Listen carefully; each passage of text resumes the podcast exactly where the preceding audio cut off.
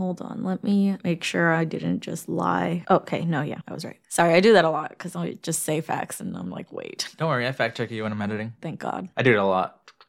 Wrong, delete. you know, Lying ass bitch. not you, but both of us.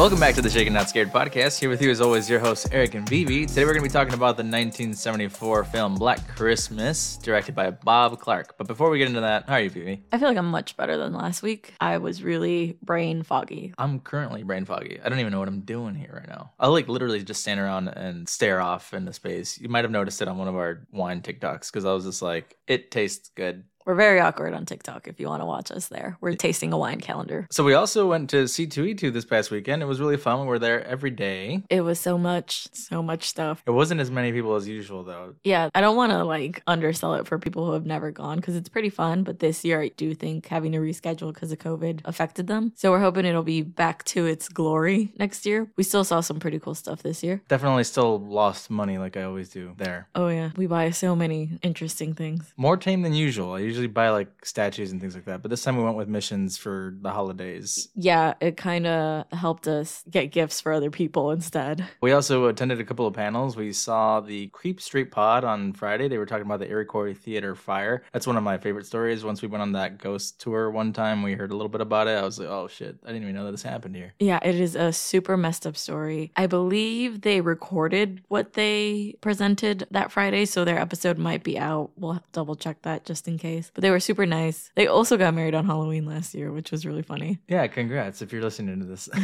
the Nostalgia Critic from YouTube was there. That panel was fun because it was about what's your favorite movie that most people hate, or vice versa. Like, what's a movie that you hate but everybody loves? I wanted to go up there, but the line was so long. I wanted to Yeah. say that Season of the Witch was a movie I hate but people love. Controversial opinions from this podcast. what would be yours? I don't know. I have to think about this one because there's a lot of movies that are popular that I have not seen, and I feel like it'd be one of those. Haven't seen it yet, but I'm But sure I will think hate I it. hate it. Yeah. There's a reason I haven't seen it. We also saw the Ghostly podcast. They were covering a lot of just different ghostly urban legends around the Chicagoland area. They covered the Joliet Prison, the Sausage King, and they also talked about the Lincoln Park Zoo Cemetery, which is also another favorite of mine from the Chicagoland area. Is that if you are ever in the Chicagoland area and are driving on Lakeshore Drive, you can know that you're probably driving over thousands of bodies that haven't been dug up because there used to be a cemetery there. yeah, it is one of those stories that we heard on the ghost tours again. Just goes to show you if you live somewhere really old, a lot of dead bodies are there. I'd love to do a ghost tour over in like the East Coast. Oh, yeah. Jealous. I think uh, our friends said they did one in Salem. I can't even imagine the shit you would see. We also walked around and asked people who were horror content creators, artists, A lot of vendors. what their favorite horror movies were. So what I'm gonna do now is I'm gonna play a clip of everyone who we asked. And we'll link them somewhere too. Hey, my name is Taylor Gledhill. I'm from Legion M, based in Las Vegas. My favorite horror movie is As Above, So Below. I love the fact that it's like a horror Indiana Jones film, and I think that the way that it sort of looks at grief and loss is a really cool way to kind of like play with the themes of horror and everything. I think it's a really interesting exploration of what it's like to lose a parent and work your way through that. And uh, I also think it's just cool. The fact that they get lost down in the catacombs and everything, and like there's all the creepy stuff that gets stuck down there. I would never want to go into the catacombs like that, so it definitely kind of hit me in a really like visceral place, but that's why I love that movie. My name is Mandy. I am from Los Angeles and I work for Legion Entertainment. My favorite horror movie is The Ring, and I know that's very generic to say, but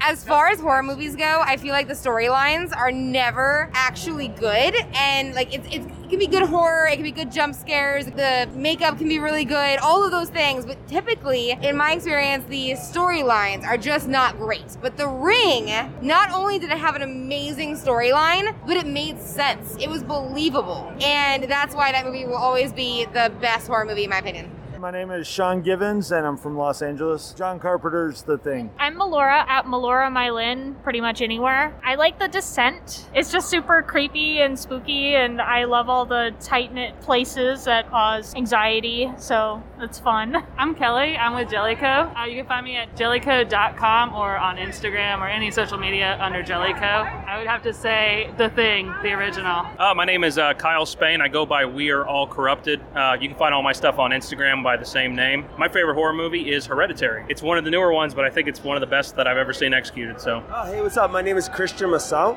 My Instagram is Christian M A S O T, and I'm out of New Jersey. My favorite horror movie is the Friday the 13th. The whole series is like just awesome. I grew up with it, so it really has a special place in my heart. It's that humor meets horror, and I, that's just I, I love it. You know. My name's Stacy. I'm with T-Pub Comics. We're a small publishing company based out of London, UK, and we specialize in doing horror comics, psychological horror, darker stuff. My favorite horror movie of this very second, right now, in this very year, is Parasites because it's just every time I watch it, it's a perfect mixture of humor, it's a perfect mixture of twists and like emotions, but also like what the fuck is happening, and it's just so good from time to time. It's a masterpiece. People were really stumped by this question. There was even some who were like, "How? Who? What genre? Like, what? What do I answer?" And we were like, "Honestly, just whatever, your you heart think." Yeah, that was pretty much all the coverage we had. I think so. It was so much in three days. Vivi's still not recovered from it. I from have not. Neither is Loki. No. What do you have for creepy content? I checked out this movie. It's been out for a while now. It's called Saint Maud. I think it came out in 2019. And I saw a lot of people talk about it when it was released. It's an A24 movie. It is very interesting. Like, I don't know if I even want to say that much because we might cover it, we might not. Very weird, very interesting watch, very vague review. yeah, for real. What is it even about? What's the synopsis? Basically, a young woman who is a nurse experiences something very traumatic as a nurse and then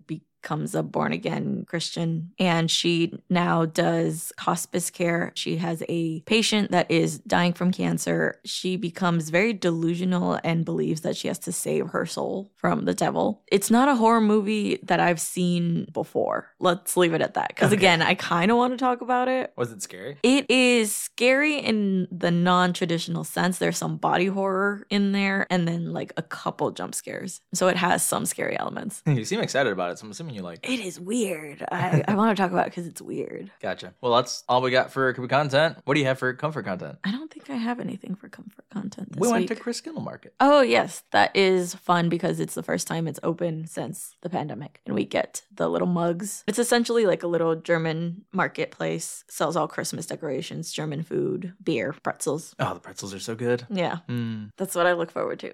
yeah. Well, if we don't have any other comfort content, there's nothing more comforting than it just generally being the holiday season. And we still got to do a lot of shopping. So That's not comforting. it's not comforting. Yeah. I don't think we're going to be comfortable until it's all over. and then it's just depressing because there's nothing to look forward to. my birthday, my nerdy 30, my nerdy dirty 30.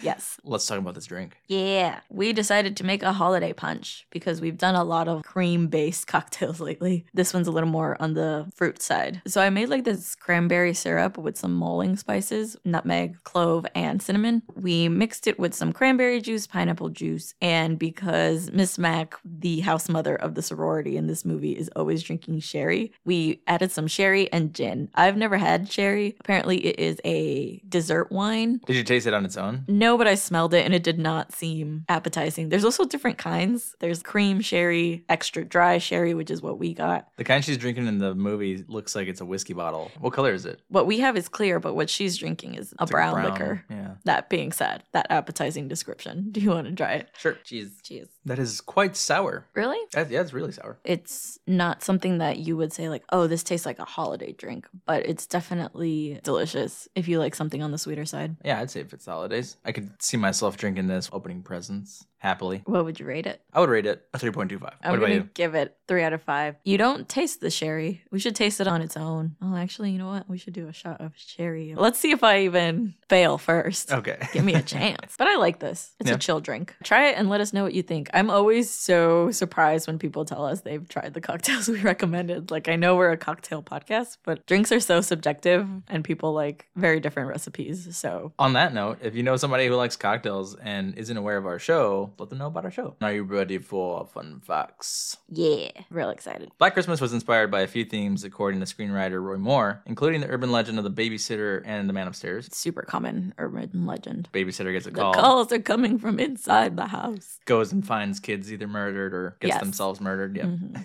and murders that happened in Montreal. However, there seems to be confusion on which murders. Many believed he was referring to Wayne Boden, also known as the vampire rapist. Sounds familiar. Refresh my memory. The only detail I have here is that he killed five people between 1969 and 1971 and would leave bite marks on his victims. This one I don't think I'm aware of. It's in Canada, right? Yeah. Because there was the Vampire of Sacramento, and that case is uh, brutal. Yeah, I didn't go into full detail on who Wayne Boden was, but I'm sure there's a lot of fucked up detail there. The reason that there's confusion is because later Nick Mancuso, who plays Billy, has come out and said it was actually in reference to a 14 year old boy who murdered a bunch of people from his family. It was like in Westmount, some neighborhood in Montreal. The film was originally released under the name Silent Night, Evil Night, but when it performed poorly, the name was changed back to Black Christmas. Before landing on Black Christmas, it was also named The Babysitter and Stop Me. I like the title Black Christmas. They made a good choice. Also, Silent Night, Deadly Night came out 10 years later, and it would have sounded very similar. I kind of like the name Stop Me. I don't. Because I feel like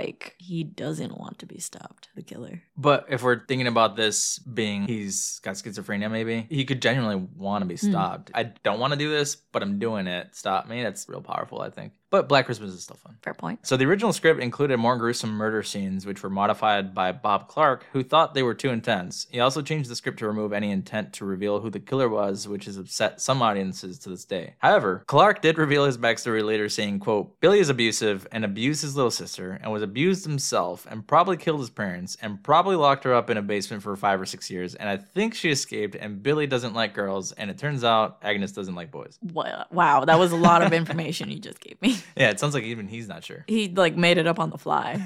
We could talk about it more in the end, but I kind of like that the killer is left so ambiguous. John Carpenter and Bob Clark worked on an unreleased project together, and having loved Black Christmas so much, Carpenter asked Clark if he would ever make a sequel. He responded that he wouldn't, but if he did, quote, it'll be he was captured after all. He was put in an institution, and the movie will begin the night he escapes, back in town, and they Mm. don't know it yet, and I'm gonna call it Halloween. When they go and ask Bob Clark, like, Did you really say that? yeah, he's like, John Carpenter sure might have heard me say that, but it's all like thanks to him. He did everything. I could have just said the idea, but he wrote everything, He directed it all. it. Like, it's all him. Interesting. Don't thank me for it. Yeah, because I was going to point out that we get very similar to Halloween, those POV shots of the killer. Like this film, It inspired all of that from Yeah. then on. yeah, I think it's credited with being the first slasher or the mother of what will later become known as slashers. Funny that it's a holiday movie, right? Yeah, it's set on the most joyful holiday. You don't think that a holiday horror is going to be like a pivotal point in the history of horror? All we've done is holiday horror for like the last month and a half, so I don't even know what other horror there is anymore. But that's all I got. I thought that was a cool one to end on. Yeah. You ready to take the shot? Because you're going to lose. Ah, damn it. Ready, set, go. We open in a sorority house where they are having a Christmas party. Um, Jess gets home and she is receiving creepy calls from someone. Really weird, disturbing calls.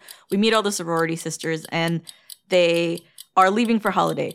So Claire is packing and leaving and she finds someone in her closet and she gets murdered. And this is kind of the catalyst for the entire movie.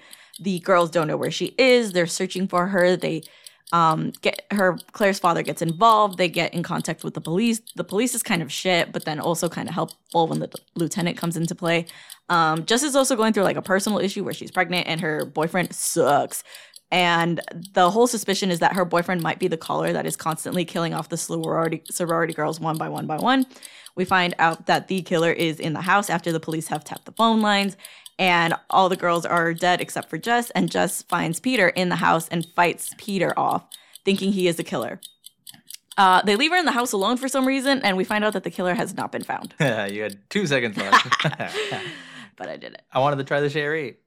Good job, though. I think we should still try it. I won't take it as a shot, but I will definitely sip it because I want to see what it tastes like on its own. Yeah, same here. I'm not ready. Yes, you are, sherry. I could see why this would be in like a whiskey shaped bottle. It has inklings of wanting to be vodka. It's a lot of flavors. It's like vodka wine. It's not as harsh as liquor, but is stronger than a wine. Since we got the extra dry, it's not as sweet as like I've heard it is. Would you buy it again? I mean, it's good in the punch. But is it good on its own? I think it's just a mixing thing. I wouldn't sling it back like Mrs. Mac does just for fun. Why'd that girl have so many bottles everywhere? We're naming this one Mrs. Mac's Toilet Punch for obvious reasons. Ready for an overview, which I didn't look up? It's lacking. Black Christmas. Navidad Negra. Hmm. Sounds racist. It does. IMDb says during their Christmas break, a group of sorority girls are stalked by a stranger. Great. Again, I just get the ones that want to use every word they've ever heard, ever, And not say the point. and not say the point of the movie. this just makes it sound like they're vacationing and, And some someone's just following them around. Yeah. Yeah. Do we have a rating? It's a 7.2. It's pretty high. Yeah, that's pretty high. But given its history and what it's inspired, I think that moves the needle a little bit. I'm ready for this. I love this movie. I think I watched it for the first time last year. We you showed it to me. Oh, it was your first time too? It had come highly recommended from my brother. Gotcha. We open on a beautiful, boatful sorority house. Lit up, decorated. That house apparently is actually in Montreal, and you can go visit it. It's now known as the Black Christmas House. Oh, that's fun. Let's go. It's been redecorated though and modified for upkeep because 1974 is what 50 years ago. Jesus. It's been repaired a little bit. But we have an outside view of the home as Jess arrives to a Christmas party that her sorority sisters are throwing. However, we do not follow her into the home. Instead, we get a POV shot of the killer watching the girls through the window and surveilling the house. But we watch as he climbs the terrace and gets into the attic of the home, which is very eerie. It's all covered in spider webs and they have very creepy artifacts in there. Well, if the sorority is old enough, I'm assuming that years and years of partying at this Random house parties. Has brought them a lot of random shit. If you pay attention to everything in the house, it's a lot of weird shit. I'm like, why don't they throw this away? There's a lot of bird cages. Did you notice that? Interesting. Yeah, there's a lot of weird decor. At the same time that this is happening, we're also getting introduced to a couple of the girls. Barb, who seems to be the Resident girl party girl. Yeah, they don't really mind her too much attention, even though you should. I think if I saw that somebody in my fraternity was always drinking, I'd be like, bro, you okay? They kind of show some concern at the end, but Yeah, they don't really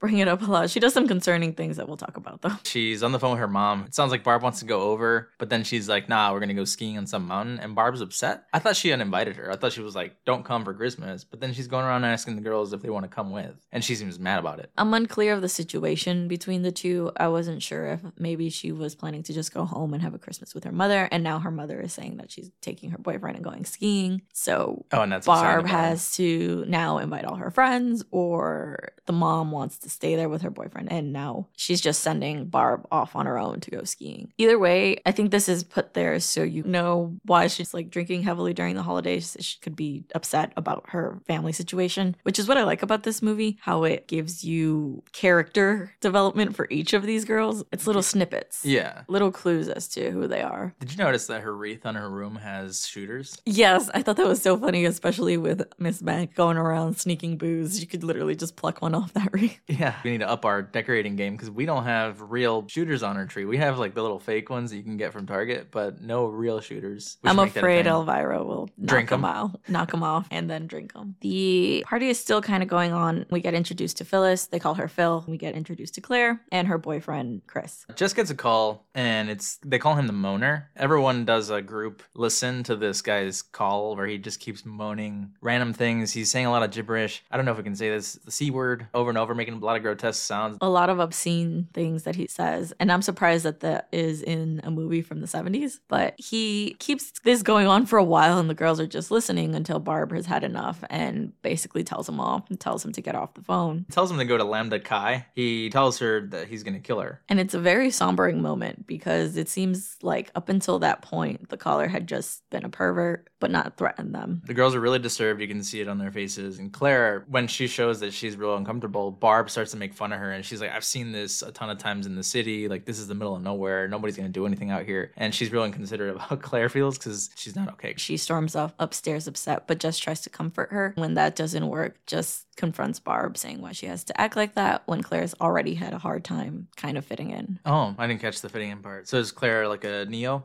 Barb calls her the professional virgin, which is funny because I think she's dating that guy Chris. So it just seems like there's so obviously she's been digged. in. Is that what you're saying? Obviously.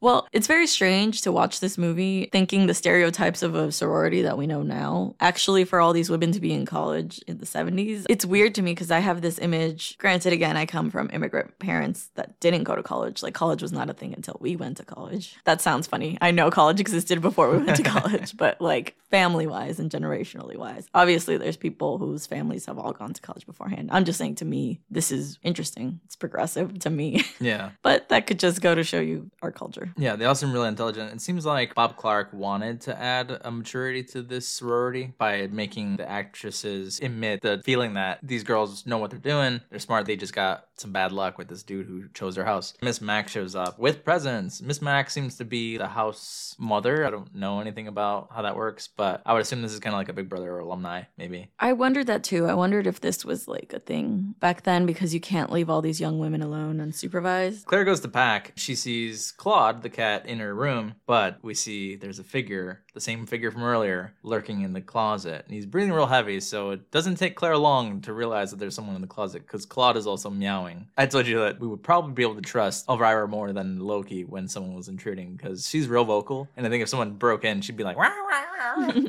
She'd bark more than Loki. yeah, Loki would just get happy. But there's the guy in her closet. As she approaches, what do you call that? When you get your dry cleaning It's- bags, they give it to you in. It's hanging from the closet, and as she approaches, the guy just lunges himself at her and covers her face with the bag. Cool effect in the background. Apparently, the cameraman built some contraption to be able to carry the camera and do the acting of Billy. So, although Nick Mancuso voiced Billy, the cameraman did a lot of the scenes where you can see either his figure or his hands. Thought that was pretty cool. Yeah, he did all the clever. POV climbing and all that stuff too. The cameraman is unaccredited as the killer. But we continue downstairs where Miss Mac goes around talking to the girls, and the girls are giving her a present. She's like, it's not even nighttime because they're trying to give her some pajamas to put on. They're ugly candy canes Old on 'em and lady pajamas. Yeah. She's like, it's not even nighttime yet. What if I still want to go out? Miss Mac is fun. She's hilarious. I love her. So sad that she dies. Yeah. Because of all the commotion that's downstairs, they don't hear anything that's happening upstairs. And the guy has time to carry Claire up to the attic and locks himself up. So I think what makes this film successful and what I find very unnerving is this killer is freely walking around this house and they are unaware. And for days he is doing this and spying on them and they just don't know. And again, it's that notion like in The Strangers of real life scary because this film isn't overly gory or full of jump scares. The parts that make you uncomfortable is knowing that he's in the house and they are not aware of him. There's also an added effect to things like this, I think, happen in sororities and fraternities a lot because the houses are so big and because so many people are going in and, In and out. out. You don't know who the hell's in your house. No. You don't know who you're inviting over. Like, who the fuck are these people? Why do we trust them? I know we're here to party and shit, but like, But also, we're gonna get murdered. we're gonna get murdered. Yeah. It might just be that we're just too suspicious of everybody. we need to chill, maybe. yeah. Anyway, if you're not suspecting that everyone's gonna murder you, you probably should start. You're probably murdering people.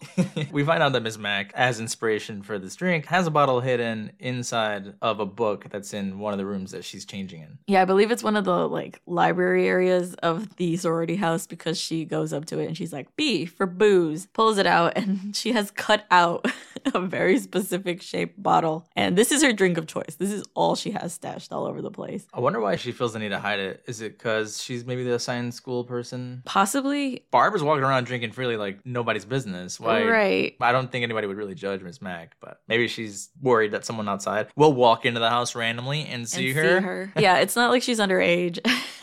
I don't know why she just doesn't also keep it in her purse or something. Why it's got to be this crucial that there's little hiding. Miss Mac, do your thing. I would argue not because she seems to be like a functioning alcoholic, which uh, is not good. Okay, not that part. but Peter calls Jess, and Jess immediately seems to be affected by this call. Peter's like, Hey, I haven't seen you for days, but I have to go. I have to go. I'm practicing for a recital. Jess is like, I need to talk to you. And he's like, No, I'm busy. She's like, But I really need to talk to you like today. He's like, Why you got to talk to me today? Like, no, it can wait. Tell me, tell me over the phone. They plan on meeting the next day. And you don't know if she's just uneasy in general because of the moaner calling or because of this conflict with Peter, but she definitely has the bad luck of always being the one to answer the phone. Yeah. And now, as everyone in the sorority seems to be getting ready for bed, we get another scene of Miss Mac having stashed a bottle in the tank of a toilet While she's brushing her teeth. because she needs to rinse out with some sherry, obviously. Well, does that work? Don't they say that you can clean things with alcohol? I don't know if it works with teeth, though. I know that in the past, when you had a toothache, people would put alcohol on it. Like I had a tooth issue like a couple weeks ago, and I literally syringed whiskey into it because it's supposed to help with the pain.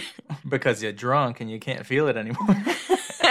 if it works, it works, you know. But Miss Mac has told Jess to check on Claire. As this is happening, we get a shot of Claire under the bag in a rocking chair, moving back and forth oh. with a face of shock. In the attic. The stranger, Billy, is singing a song about Daddy's gone hunting. It's weird. It's unsettling. It's eerie, and I suppose it's there to make the audience feel uncomfortable. Side note, this is our third movie with a Billy in a row. Oh my god, I know. This shouldn't be Happy Holidays. It should be Happy Billy Days. Is there a Billy in Krampus? I don't remember. I guess we'll find out. Yeah. We're going to be four for four. But Cut to a scene of the next day. We see who we find out to be Claire's father has arrived to pick her up for their family vacation. He questions a bus driver, asking if he knows where his daughter Claire would be, saying that she is part of a sorority. The bus driver happens to be part of the brother fraternity, saying that Claire is in Phi Kappa Sig. this bus driver is also dropping off the kids because the girls are at this event with the kids. Phil's boyfriend is dressed up as Santa, so no one's at the house except for Mrs. Mack, who stayed behind. The bus driver tells Mr. Harrison, you know, they might be at that event, but maybe you can find her at the house because if she was getting ready, obviously she didn't go to the event. She'd still be there. The next scene we got is Miss Mack answering Mr. Harrison's questions as to where his daughter might be. She informs him that she has packed and no one has seen her all morning. As this is going on, Mr. Harrison is looking around the sorority house, incredibly disappointed. There's a picture on the wall, like a human art piece. It's a peace sign, but there's a couple in the middle having sex. And their body makes up the piece.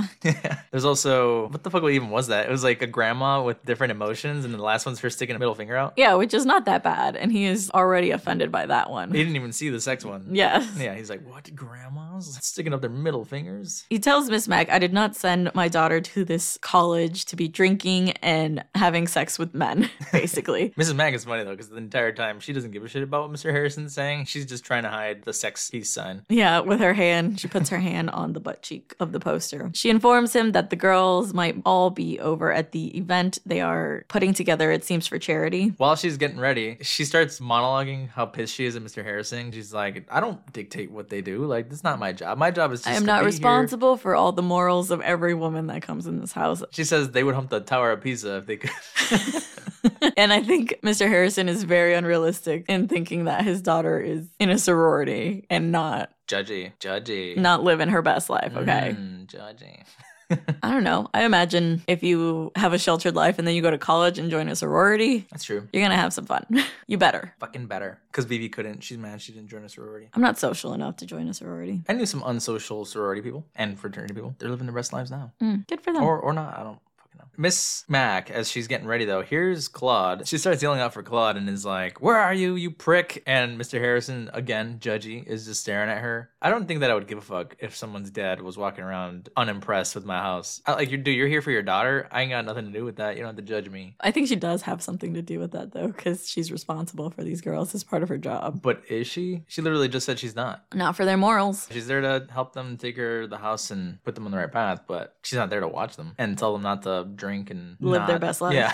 I want to talk about this shot because it's incredibly creepy. As Mrs. Mack and Claire's father are leaving, we see the scene through the attic window where Claire's body is still there in the rocking chair, almost watching her father drive off with Mrs. Mack. It's very eerie and it's just kind of unsettling that he doesn't know that his daughter is literally dead upstairs in the attic. This is a shot that kind of frames a lot of scenes in the film. The reason that I think that this doesn't work is because it's very visible from outside. Like Claire's head Is from the it, though? window, they literally zoom out with the camera. And then it's covered by like the bare trees and all the Christmas decorations. Also, if you would see that, you're seeing it from the ground level. What's to stop you from thinking it's just someone in their window or it's a Christmas decoration? You can't see the plastic bag from down there. If you're looking for somebody, you're gonna take every lead you get, whether it ends up getting you nowhere or not, right? Well, that's what bothers me at the end of this film. I agree with you on that point. Yeah, because I'm like, if I'm panning away and we're looking for somebody and I see there's a head in the window, I'm gonna be like, yo, what is that? And ask somebody, and then they'd be like, oh, I don't know. That's not anything that we have. Let's go check it out. Oh, don't shit, it's a dead body. I think you're putting a lot of faith in them knowing what they have in their attic. I don't think they do. They also don't know how to keep track of their own people. Right. Point is, it is creepy though. It's almost like Billy is painting her to be a mother figure. Yeah, because there's a scene that comes later on that I guess kind of gives a clue to the mental state that Billy is in. Right after this, Jess meets with Peter at his recital class conservatory. Conservatory. Yeah. Is that what it was? Yes, Johnny was in the conservatory, so Johnny also did this. Johnny also Got someone pregnant. and also left. No, but Jess meets with Peter at the conservatory in preparation for tonight. Peter is stressed, but Jess is like, "Hey, I wanted to talk to you because I'm pregnant and I want to get an abortion." Peter says, "Fuck you, no, you don't, you selfish bitch." And she's like, "I do what I want," and he's like, "No, you don't, you do what I want." And she's like, "No, fuck you, I do what I want." but I thought this was pretty progressive for the 70s. I mean, 70s being like a peace, and love, fuck war time. The world was still not as progressive as it could be. When did Roe v. Wade happen? Well, yes, I Roe mean, v. that's- Wade was American, and this is Canada. It's real progressive, I think, for the 70s to have this sort of opinion or I guess presentation on the topic of abortion. Jess can be like, I'm the one who decides what happens to this baby. You have no say. And it seems to be like the ongoing conversation, even today. Yeah. I do want to touch on this a little more because Eric kind of summed it up to be funny, but it's not funny. It's a tense scene. it is. This film came out in 1974. This is only one year after Roe v. Wade had come out and made abortion legal for all. So I imagine this was probably more controversial than the murders taking place on screen. Peter is an absolutely horrible human being because he calls her selfish and then in the same breath says, Why would she bring this up now when she knows how important this afternoon is to him? He's like a kid. He's incredibly narcissistic and manipulative, and I completely understand why she would not want to have a child that ties her to him for the rest of her life. Now, A scene like this also makes you, as the viewer, realize that possibly Peter is what's happening at the house. And yes, that is exactly what you're supposed to believe. He tells her to leave and says, We'll talk tonight. Sounds like a fucking threat, Peter. I know his threats come later. Yeah. Yeah. Yeah. Yeah. Yeah, fuck Yeah. that guy. Anyway, you'll change your mind. Oh, I wrote down a threat. See? A threat. Fucking threat. Because he's, yeah, how the hell are you going to have this, like, real aggressive ass conversation? And then he's like, let's talk tonight. You're going to change your fucking mind. Just you wait. Is that a threat, Peter? I hope your recital sucks, which is what happens. But Mr. Harrison is at the event and finds out that Claire is not there. Barb in the background, while Mr. Harrison is calling the cops, is literally handing a child alcohol, Champagne, yeah. which is not okay. We do not condone child drinking, just FYI in case that wasn't clear. Yeah, and then she says that the child is probably already drunk. Barb, you got some shit to figure out. Also, I think Barb is Lois Lane, isn't she? She looked familiar, yeah. I Yeah. think so. Years later, right? Yeah. So Jess is back at the sorority house just in time to answer another call. This time, the caller keeps saying the name Billy over and over again. Your mother wants to know what you did with the baby. And this, of course, freaks Jess out because we, as the audience, have just found out that Jess is pregnant. This time, the voice is not only a man's voice making weird guttural noises and snorting, but also there's inklings of a female voice. So, Billy, the killer, can change his voice. He's got multiple personalities between Billy and Agnes. Nothing that makes sense to her, but we started thinking, oh, it's Peter. Peter's fucking with Jess. As far as the audience knows, he's the only other person that knows she's pregnant. And he's on the way to being unhinged. Convinced that Claire's missing, the girls and Mr. Harrison go to the cops. I think the cop's name is Nash. It's like, eh, it's not a surprise that a sorority girl who goes missing for a weekend is probably with her boyfriend up in a cabin or something. And Mr. Harrison's like, uh, no, she ain't. He's like, no, that does not make me feel better. Nash the cop asks Barb, what's the number to the house? And she's like, fellatio. Fellatio? And she's like, yeah, it's a new distribution number, FE. And he's like, oh, oh, okay. So this guy's clueless that fellatio means what it means in case you don't know. I won't explain, but look it up. He writes it down, is convinced that this is the real number. Well, but she doesn't just say fellatio. It's like fellatio five six something. Jess goes to Chris's hockey practice and asks him if he's seen Claire. And he's like, what did the cops say? She's like, well, they think that maybe she's hooking up with somebody somewhere else. And he's like, no. I am the boyfriend. yeah. So he goes with her to the cops. Then we cut to a scene of Peter epically failing his piano recital. He's sitting in front of three judges, and it seems like he is royally messing up. It does not sound pleasant. I am not a classical music expert, but I don't know if the song is meant to sound like this. This guy kind of looks like Miguel Bosé, right? I knew you were going to say that because you say that about every skinny white man in the 70s With, long with hair blonde like hair. The pop cut. So anyway, his playing sounds like shit. He looks like shit. He looks He like he might sweating. shit himself. playing the piano so hard you shit yourself. I mean, I've seen that. Obviously, Peter did not do well. You can see it on the faces of the judges. The judges are like, they "Ugh." feel uncomfortable just being there. Have you ever played an instrument so bad that people wish they weren't there? Probably. Yeah, I played in band in grammar school. All those sound awful when you look back at those recital videos. I'm sure you did fine, honey. Collectively, kids should not play instruments.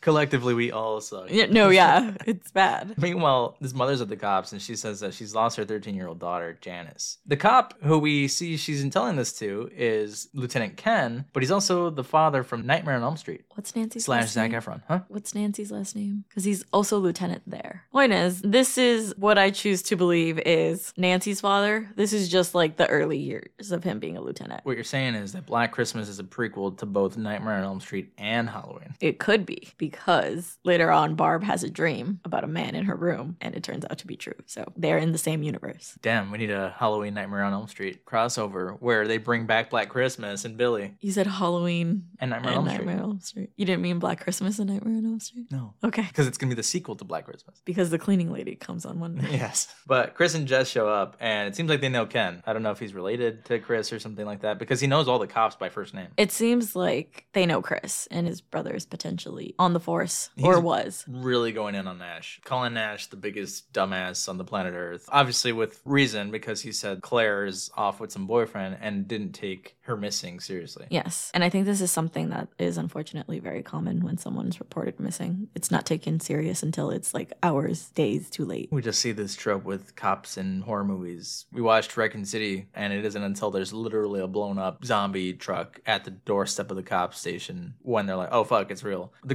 Gremlins. I mean, name a movie. And the cops show up way too late. Yeah, or they don't believe it. Or they're way too intense and way too well trained. Like, The vegan police. well, yeah, I'm thinking more like Die Hard. Isn't he a cop? Yeah, and he he's insane. He's intense. But Chris coming in and yelling at Ken is kind of what gets this investigation going. I felt kind of bad because he just left the mother there while she was making a report, but we later find out they are treating these cases almost as if they're related and potentially the same killer. I think this is also one of the first few films out of the 44 movies that we've watched, other than Saw, where the cop is fucking ridiculous. That the cops actually have like a plan that makes sense. They send out a search party, they get people together, they tap the phones, they're doing what they should. I They're think, in a doing their job. Like Yeah. Yeah, Lieutenant Ken is definitely the lieutenant for a reason, and Sergeant Nash is at the front desk for a reason, and he's still messing it up. Right. They decide we'll look into it further. Back at the house, Mr. Harrison and Mrs. Mac, while they were preparing to see what happens with the cops, this scene just exists to show how unhinged Barb is. Barb feels that because Claire is missing, they blame her for having gone off on her the night before she went missing, for feeling scared, for feeling uncomfortable with the call. She's very much trying to like deflect with humor. She's talking about animals fucking for some reason, but then leads into how people are looking at her strange and how she feels partially responsible. I don't think it's so much that people are blaming her. She herself feels responsible for what's going on. But Miss Mac and Phil yell at her to go to sleep because she's just way too drunk and making a fool of herself, which she does. Peter plummets piano while pissed with pole. That's it. That's the whole movie. I was pissed. Pianos cost a lot of fucking money, bro. I was confused. Isn't this the school's property, not his? Yeah, Peter's a piece of shit. He needs to take his ass home. He's drunk. So he destroys the piano with one of the music stands and really goes in on it. And this scene only exists to show you that Peter is becoming unhinged mm-hmm. after having failed his recital, something that he has prepared years for. So he sucks, and this is his whole life's work. Nothing wrong with that. I've done things all my life and still sucked at them, so that's fine. Just don't go destroying property and telling your girlfriend that she can't do what she wants. Yeah. Everyone gets together. Bare minimum too. Just just don't. So everyone gets together to do a search. The cops have gotten everyone in the neighborhood. They're at the park. They've got dogs. They've got this plan. They're like, there's a dude on a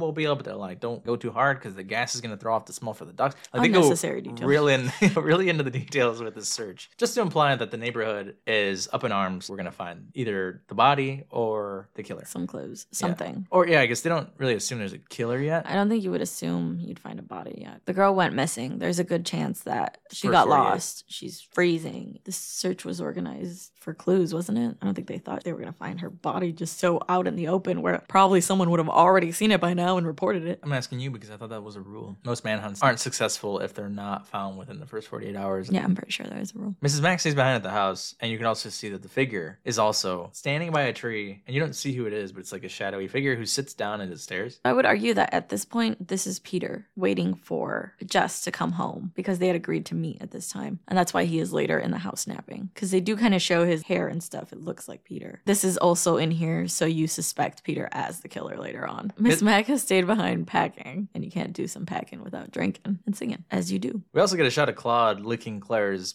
body, which is cute. It's unsettling. yeah. Anyway.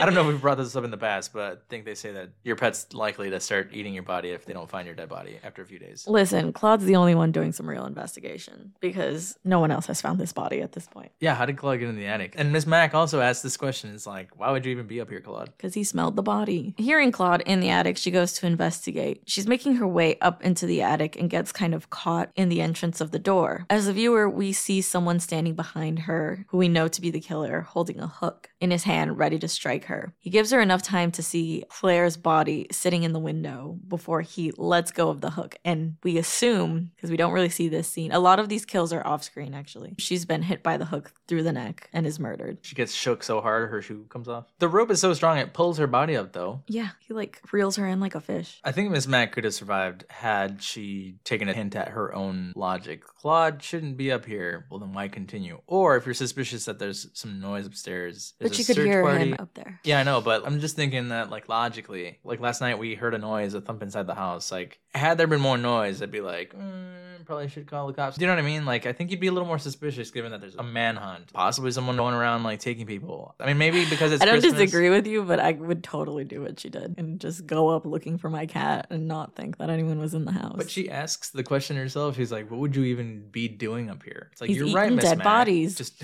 but she doesn't know that. Go pack, get your ass out of there. Forget about Claude. He's a prick anyway. You've said it already. Mrs. Mac was cool. She shouldn't have died. She didn't deserve it. She deserved better. After he does this, there's a taxi driver outside of the door who I'm assuming is there to pick up Mrs. Mac. When he continues to knock, he gets pissed, gets in his car. Billy, for some reason, is rocking Claire's body back and forth, screams, groans. I think he didn't intend to kill Mrs. Mac, or Miss Mac doesn't fill his fantasy of who he's supposed to kill. So he's kind of like freaking out in rage. Like someone has discovered his little secret, and that was not his intention. With that in mind, why would he go kill Barb? Because Barb fits the fantasy of who he wants to kill. Women? Yeah, Miss Mac, she stumbled upon the scene. He didn't hunt her down. Claire can be seen from the window as we get a pan out shot of the house. We cut back to the search party. Jess is cold and decides to go back to the sorority house, remembering that she has plans with Peter. But a woman has apparently discovered the body of Janice because she is now screaming while the rest of the search party approaches. Mr. Harrison rushes there, apprehensive that he is about to find Claire. We notice that he is kind of relieved, but still appalled at what he sees. Unfortunately, the mother of Janice is right behind him and she is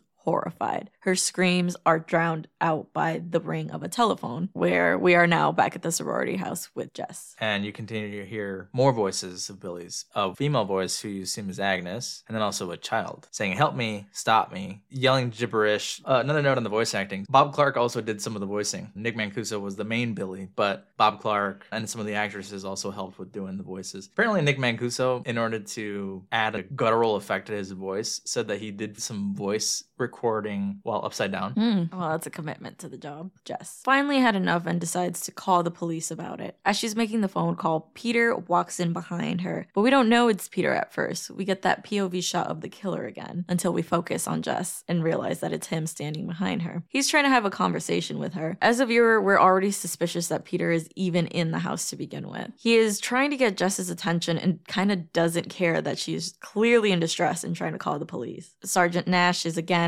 very dismissive of her, takes down some notes, but lets her know that no one will probably get to it because they've just discovered the murdered body of Janice. Lucky for Jess and the rest of the sorority, Mr. Harrison and Phil are there at the police station and hear this call being reported. They obviously know that the two are connected, so they further escalate this to Lieutenant Ken. Meanwhile, Peter, here only to talk about his problems and his needs, talks about how he's sick of living at the conservatory, says he's quitting and they're getting married. He doesn't ask her, he tells her they're getting married. And just answers in a reasonable way for someone who's in college. Remember when you grew up and you said that you dreamed of doing this thing that Mhm. now you have fucked up? Yeah, seriously, okay, because that's what bothers me so much about this. Because she says, Remember when we first met and you told me that being a pianist was your dream? Do you remember the things that I had told you I wanted to do? No, what? You have hopes and dreams? What? You're already pregnant. What more do you want? She's like, I still want to do those things, and my plans haven't changed just because yours has. And truly, he is only excited about this child because he has failed at being a pianist. He has nothing else to look forward to, so he says, "Fuck it, let's just uh, do this thing." That's how That's you end up divorced. yeah, that's how you end up in a troubled family. Just straight up tells him that she just doesn't want to marry him because he's trying to sell her on the we'll be married and you can do whatever you want. You could still do those things. And she says she just doesn't want to marry him. Even if she did want to marry him, because of the way he's been acting, I don't see why she would continue to want to Even do so. date him Yeah. after this. This quickly angers him and he insults her, saying, How how is she just gonna remove the baby talking about it like she's removing a wart? She's like, be realistic. This isn't gonna work. To the point where he threatens her, saying that she will not have an abortion and get away with this. And he is then asked to leave by her, which I think is a smart call because he's about to throw hands. Honestly, Jessica kick his ass because he can't even play piano with his hands. So And that's what happens them hands ain't catching nothing. ain't catching scholarships, ain't catching careers. ain't catching nobody's attention.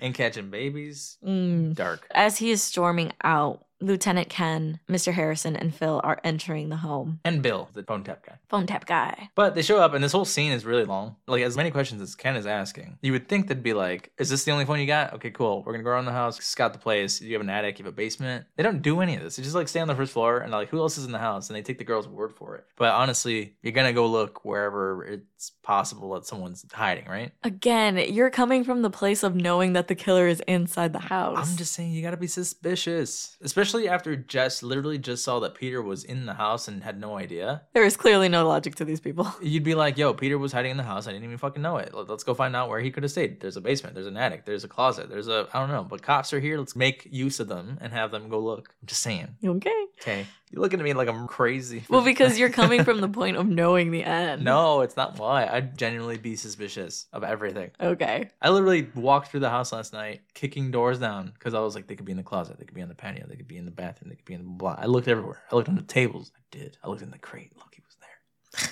it was him. Well, we came to the conclusion that it was probably Elvira throwing herself at the doors. Because she's insane. Because she has learned how to open doors. Oh my god, she does She's running jumps to open our bedroom door. She goes from the living room all the way to the back room where our bedroom is and opens the door by throwing herself at it to get in. And she's She's equally a crackhead as her brother, but also I don't understand her fascination with getting into that room. It is the coldest room in the house. you've found her in there, right? Yes. I walk in there and she's just on the ground, like not She's even just doing sitting there. Like, she, this is just where she wants to sit, and you won't let her in there. she's not even like on the bed. She's just Nope. on the ground, just there. Right by up. the door. I did it. It was a lot of work. I'm tired now. I can't explore anymore because I'm exhausted. but after the police walk around the house, question the girls, and investigate Claire's room, they leave explaining how the wiretap is going to work. When a call enters the house, a call will also be placed to the police station where they can then hear the conversation. Bill will then try to locate the call. They do also tell them you got to keep the guy on the line long enough for us to find out what's happening. Bill literally has to run around this room, going from terminal to terminal to trace the call. Yeah, it sucks. They also inform the girls that there is a police stationed outside in case anything happens. As the cops are heading out, we get a scene of the killer playing with Claire's body. He has placed a doll in her hand and is making small voices and rocking her back and forth. Continues to sing that Daddy Rabbit song. It's unsettling. Oh. it's he weird. treats her like a doll. the guy is in Barb's room. Jess, in the distance, hears a loud gasping noise, runs in, sees that Barb is having a panic attack. She has asthma, so she grabs her inhaler and reveals that she had a nightmare and imagined a guy in her room standing there in front of her. And this is the scene where the killer has gotten way too bold because he's literally just standing behind them watching this happen and they don't realize it. Yeah, I don't know. The house is like old enough that it would creak every time someone walks around. Yeah, after Jess helps Barb out, she hears the carolers outside and watches the carolers sing this entire song. I've never lived in a neighborhood Where think we- people carol. I don't think we do this on the south side. I've never seen this be Oh thing. no. I feel like this is a very old timey tradition that we don't see anymore. In the suburbs, maybe they still do this. I don't know. People with money do this. I don't know. Point is, it's rude to leave. So Jess watches the entire thing. To the credit of the kids, they sound pretty good. They do. I was thinking about how awkward this scene had to be. Jess is kind of just like grabbing her necklace and like staring. Well, it's true. What do you do while you're watching them? It's like when you get sung happy birthday. Yeah, you just kind of deal with it. So she's watching, but upstairs, Billy goes back into Barb's room. Barb seems to also be wrestling and having another nightmare because I'm assuming in her drunkenness thinks it's the dream again. He grabs what I thought was a trophy, but she has a lot of glassware everywhere. She seems to have a lot of like porcelain glass figurines, Yeah. which make the scene very beautiful. It's just an odd choice. I don't know if these were popular in the 70s. These two scenes are undercut with each other. So the caroling is going on while Barb is about to be murdered, kind of making it very artsy. This is the scene that reminds me a lot of Suspiria. Gotcha, with the music and things like that. Yeah. He grabs this glass unicorn head and to the theme of the music, turns it on its side, uses the unicorn horn to stab the shit out of Barb over and over while shards of these other glass figures are breaking. It reminds me of Suspiria because one, the blood is extremely pigmented and bright red. And it is shot in a way where the main focus isn't anything that's going on in the background. It is solely black, the glass figurines, and Barb's blood, with only slight glimpses of the killer. In an abstract form through the warping of the glass. It's Very cool. interesting shot. But Jess is like, okay, here's your tip. A lady interrupts right as they're ending the song and says, Don't you know that there's a killer on the loose? Kids, get back in the car. The lady is like, Don't you hear? Your phone's ringing. As Jess makes her way back into the house to answer, Lieutenant Ken is also preparing to answer the call at the police station. The killer essentially taunts Jess, mentioning bits of the conversation she had with Peter about removing a baby almost like it were a wart. However, she does not keep the killer on the phone long enough, and Lieutenant Ken has to call her back, not only to let her know that, but to ask her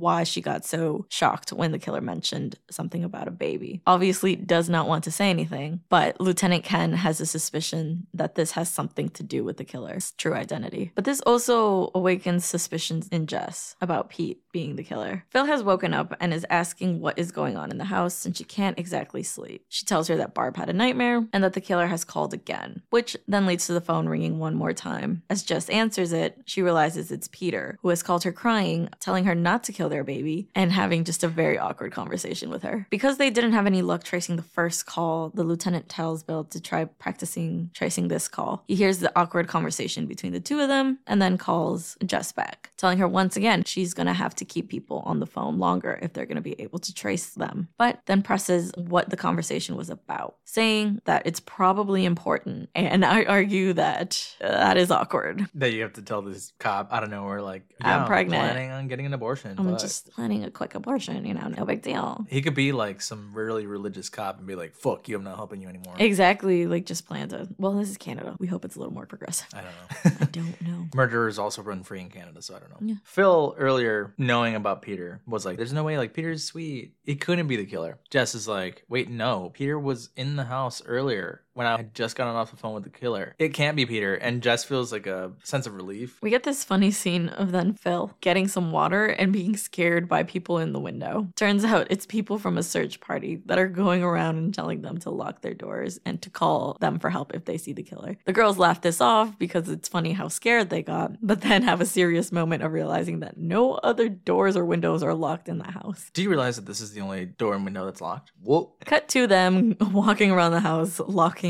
and closing all the windows. Yeah. Phil though immediately gets murdered. She goes into Barb's room. Hears a strange noise. The door moves a little bit. Phil turns around. Gasps in surprise, doesn't get to even yell. The killer then slowly closes the door behind her. Phil's dead. Meanwhile, Jess goes around locking all the doors and windows. The phone rings. You hear more pig noises. At the same time, because Ken has asked, where could Peter be? She's like, the conservatory. Him and one of the other cops go to check the conservatory and they find the smashed piano. Him not being there gives Ken more suspicion of Peter that he's unhinged. And he might be the killer. It seems to be her that's always the one answering the calls. I don't know if it's because the killer knows she's pregnant and has like this issue with his sister or children, keeps asking for the baby. If he seems to spare her because of this reason, or he enjoys taunting her because he just quickly kills off everyone else. That's true. He never reveals himself to Jess. Maybe because he does say, help me, stop me to Jess when Jess answers the phone. Maybe he sees Jess as like his conscience. I don't know. He's, or a he's mother able to figure talk to her. Yeah. because she's pregnant. Interesting. Ken hears the conversation though, and Bill, who's at the terminal place, finds the terminal is actually for the house that's on 6 Belmont Avenue, I believe is what the street was. He tells Ken, Ken's like, no, no, that's that's not right. You got the wrong thing, man. He's like, the calls are going out, but also coming in, which doesn't make sense, right? I don't know. I don't remember how old phones work. Well, we just talked about how when you are on a call, you can't receive another call because the line shows up as busy. You can't make a new call to yourself. Can you call yourself? Unless they have multiple phone numbers, but then that seems Multiple like lines, right? redundant. You might want multiple lines if you're in a sorority house. Though. Extensions. I don't know. I don't know how this works. I There's am not a gremlin. I am not a certified electrician. Was there no caller ID? No, but was there Star 69? I don't know. Is Star 69 still a thing? No. No? It's caller ID. Oh, that's true. Yeah, I guess you do always see the number. You sound so disappointed by this. Because people don't know what Star 69 is anymore. It's okay. What was Star 67? I don't remember. There's a bunch of shit you have to know. It's where you call and murder people. Oh, okay. No, that's 811 Hell. What was it called? Oh yeah, that What- movie. What's the movie? Is it 811 Hell? 1 800 Hell. That's not even a full number.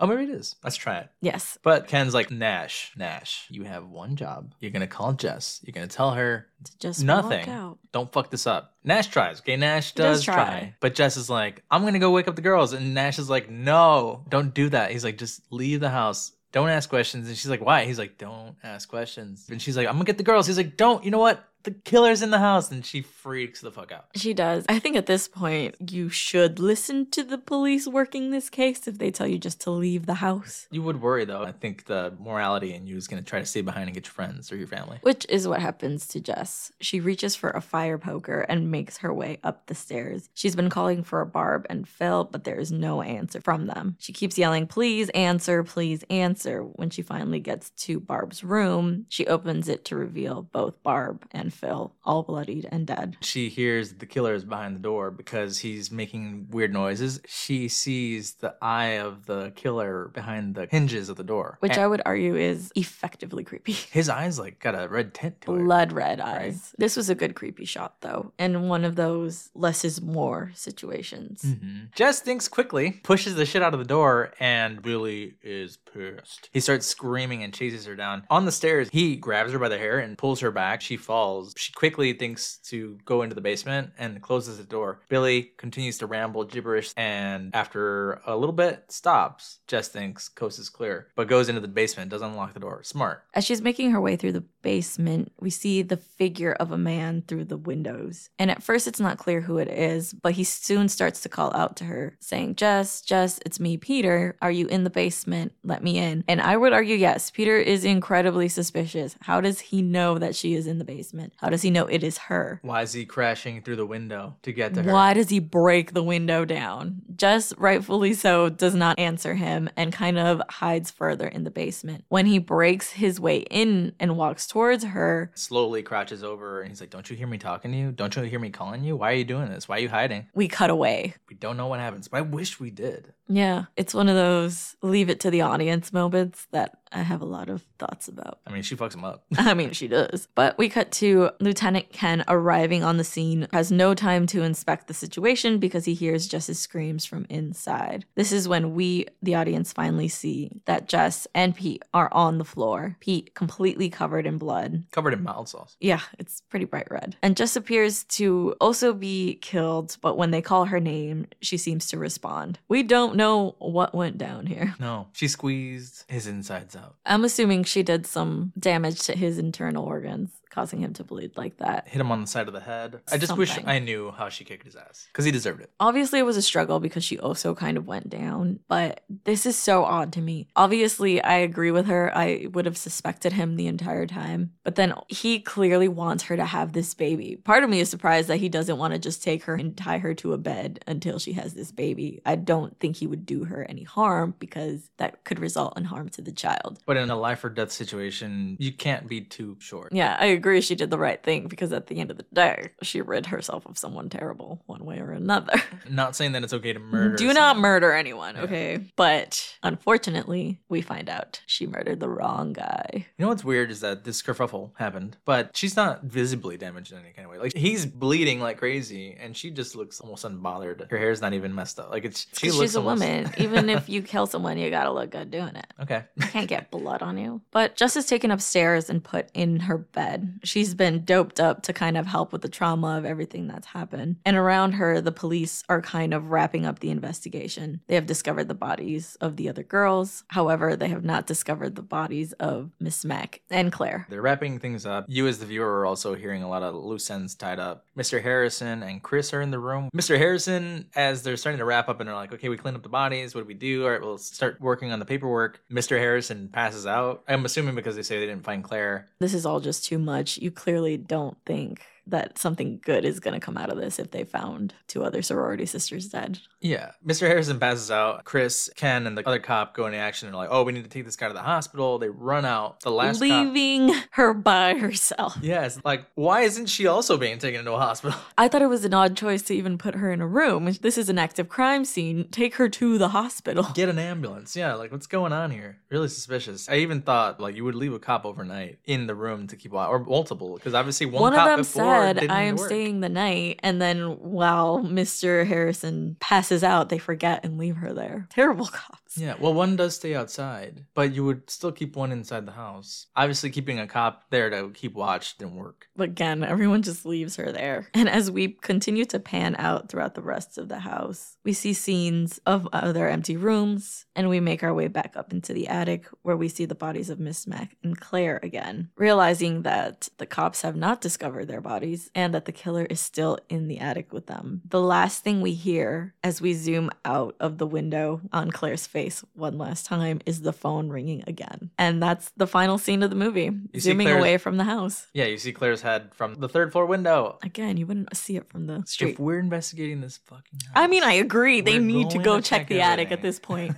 they need to check everything, especially since they found Peter and her in the basement. where was he making these calls from? Oh, the phone in the attic. Let's go check it out. Yeah. How long has he been here? Did he also kill Janice? Did I'm he not also saying they did a great job, okay? But yeah, that wraps up the movie. What do you think of it? I like it still. I like the surprise at the end that Billy and Peter are not the same person. What do you think? Yeah, I really like this movie. I would probably put it in my top five, honestly. I think it's effective in being scary without actually being over the top. You got to give it the credit for being one of the first slashers. And it's not even that gruesome. Bob Clark brought that down. So I wonder how intense the kills were before. I think it holds up over time, even Oh, yeah. though it's set in the 70s. I give it an 8 out of 10. I would give it a nine. I feel like with more intense kills it would have been cooler, but the way that the movie currently exists is really good. I heard that the first remake dives deeper into like what Bob Clark described as the intentions behind Billy. But I think part of what makes it so good is how little you know. Don't get me wrong, upon first watching this, I'm like, I want to know who this is and why he's doing what he's doing, but that's just not how things work sometimes. And that's what makes it scarier. I was thinking, like, what if Billy in the attic is Billy from Silent Night, Deadly Night? I mean, the movie was gonna be called Silent Night, Evil Night. So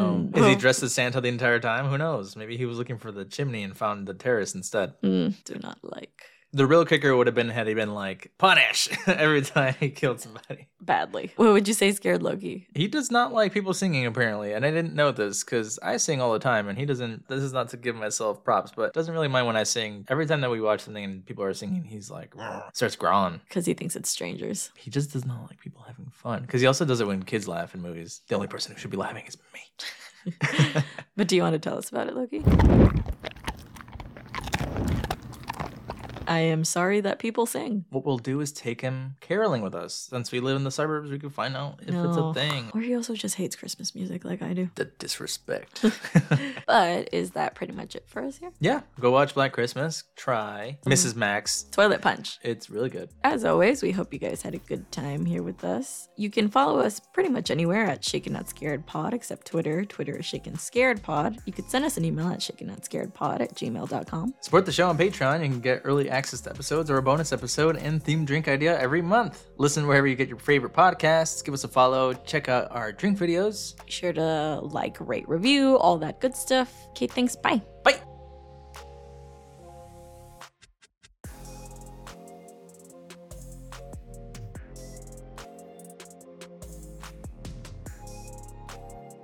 What were they talking about? I don't even know. They're talking about some ass thing. I really don't know. But I joined in and the guy was like, there are some club members in here who haven't been initiated to ass club. Okay, you're so cool. Yeah, that's why at the end they were like naming off people and we're like, Natalie, you're down. Chelsea, you're down. Going down the list. And I was like, bye. I don't want to be initiated to ass club.